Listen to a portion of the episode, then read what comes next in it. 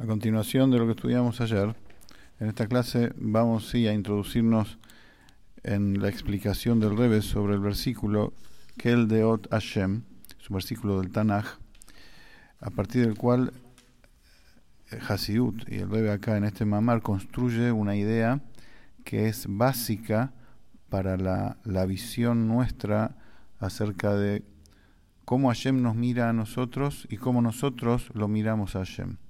Por eso dice que el de Ot, en plural, de Ot significa ideas, visiones, conocimientos, como si fuera. Que Hashem tiene y soporta, aporta en sí mismo dos formas de ver las cosas, como si fuera. O sea, no significa que él está limitado a eso, aclaramos.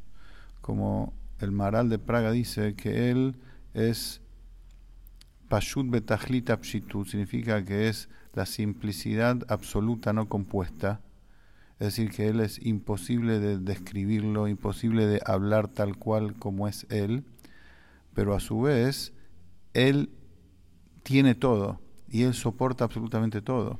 Y precisamente por ser la simplicidad absoluta no compuesta, por eso de Él puede surgir todo y no, porque no está limitado a nada en particular.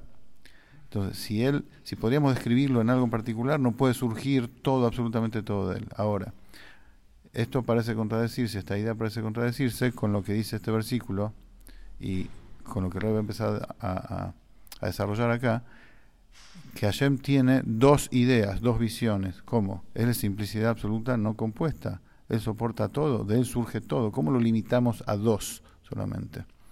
la explicación es que desde su simplicidad él elige, elige darse a conocer de estas dos formas como ya explicamos en muchas oportunidades, que también desde su simplicidad él elige 10 sefirot, 10 canales de comunicación.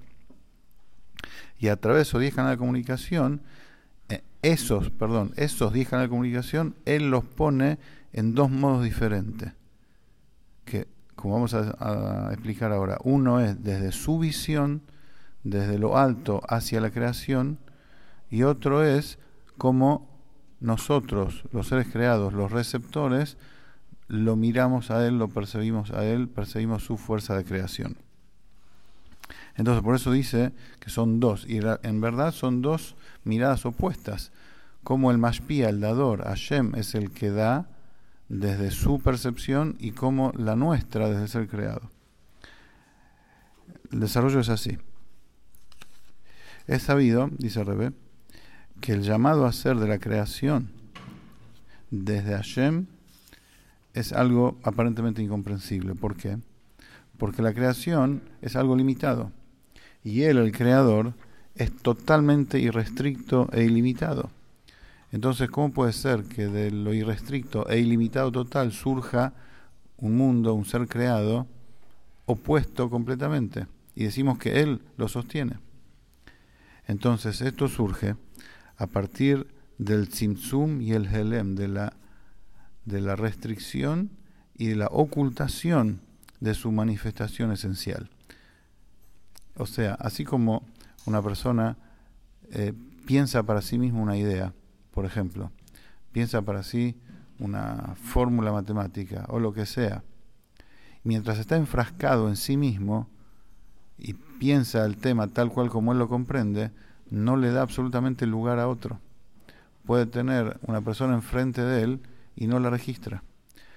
Cuando deja de pensar para sí mismo y ahí se da cuenta que tiene que, que empezar a pensar algo en función del otro si es que le quiere transmitir lo que él está entendiendo. Entonces tiene que dejar de pensar, ese es el Simsum, deja de pensar para sí mismo y en sí mismo también empieza a pensar cómo transmitir esa idea a un otro. O sea, empieza a registrar que existe un otro. Ahora, así pasa, a modo de ejemplo, y salvando las infinitas distancias, cómo Hashem nos hace a nosotros. Entonces, primero Él restringe y oculta su, su manifestación esencial. O sea, cuando él piensa absolutamente para sí mismo, él está solo y piensa para sí mismo como si fuera. No hay lugar para la creación, no existe posibilidad. ¿qué hace? Restringe eso. Se frena a sí mismo. Oculta esa manifestación esencial. ¿Y qué es lo que surge de ahí? Después de esa, de esa restricción, surge un flujo divino que ya, ya es, ya está a la altura de ser fuente y raíz de los seres creados. O sea, ya registra la posibilidad que exista un otro. Ese es el flujo que surge después de su ocultación. Es como en el ejemplo, el maestro, una vez que frenó su pensamiento para sí mismo, su comprensión para sí mismo, entonces piensa en él también cómo hacer que el otro entienda y desarrolla la idea en función del otro. Entonces en Hashem vendría a ser ese flujo divino que ya es fuente de sostén del ser creado. Ya registra un otro. Y esto lo llama acá Ehará de Ehará. Es un, un reflejo de un reflejo. O sea, es un rayo de un rayo. Pues el primer rayo es su manifestación esencial, que de allí no puede salir nada. Este es un rayo que surge de esa manifestación esencial. Rayo de rayo. Y Rebe se apoya acá en versículo de los Teilim, cuando dice, su resplandor está sobre el cielo y la tierra. O sea, es un resplandor de su manifestación esencial. Hablando y ubicando esto en la Sefirot, este, este flujo divino que es, que es la fuente del ser creado, su sostén, vendría a ser el, la Sefirá de Malhut, la última del mundo de Atzilut, el mundo divino de Atzilut. El mundo divino de Atzilut vendría a ser la divinidad, ese flujo. Mejor dicho, el mundo divino de Atzilut forma parte, en líneas generales, sin entrar en detalles, en cómo Hashem todavía piensa para sí mismo. ¿sí?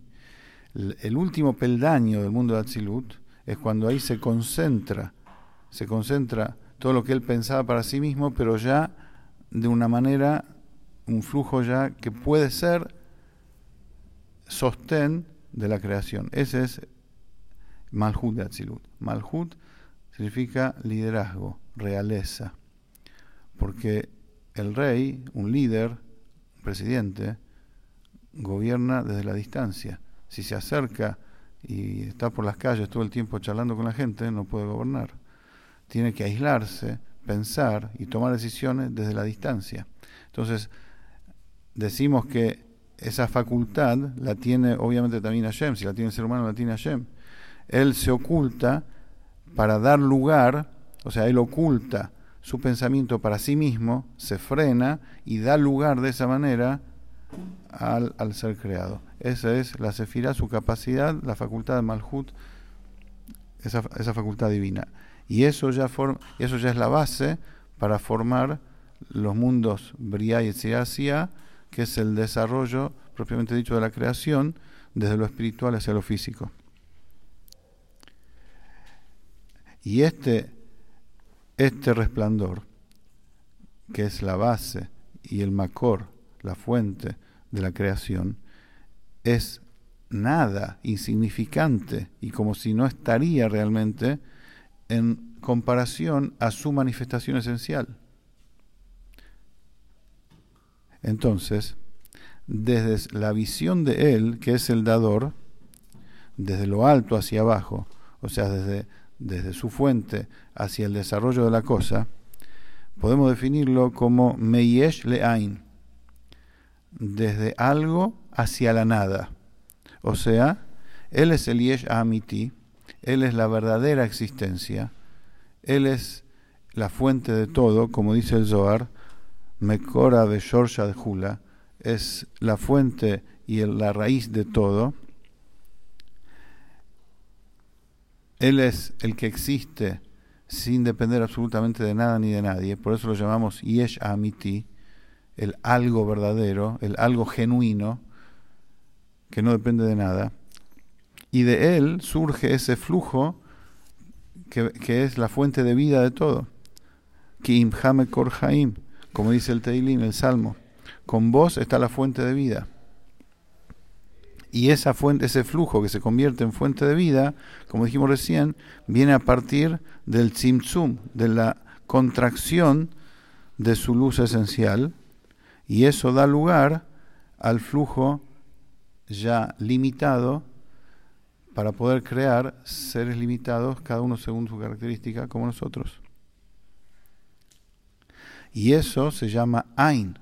Ese flujo en, relación al Yesh Amiti, a la genuina existencia de él, se llama Ain, se llama nada. Porque es, en comparación, es como no existente. Y la fuerza divina, Koaje lo esta fuerza divina que llama a ser y es la fuente de los seres creados, en relación a la, a, la manifestación esencial de Hashem, o sea, al Yesh Amiti, es Meyesh Le'ain, como dijimos recién. Y eso es Da'at Elion. Esa es la visión superior, la visión suprema de Hashem, desde lo alto hacia abajo. O sea que Él sabe, es consciente que Él es el que existe genuinamente y todo lo que surge de Él en comparación a Él es Ain, es nada. El Da Tachton, la visión inferior del ser creado, es diametralmente opuesta. Es diametralmente opuesta. Es Me'ain Leyesh. Es de la nada hacia el algo. El ser creado se considera un algo y su fuente divina no la capta, está oculta a él. Por eso dice, de la nada surjo yo. Esto lo vamos a desarrollar la clase que viene.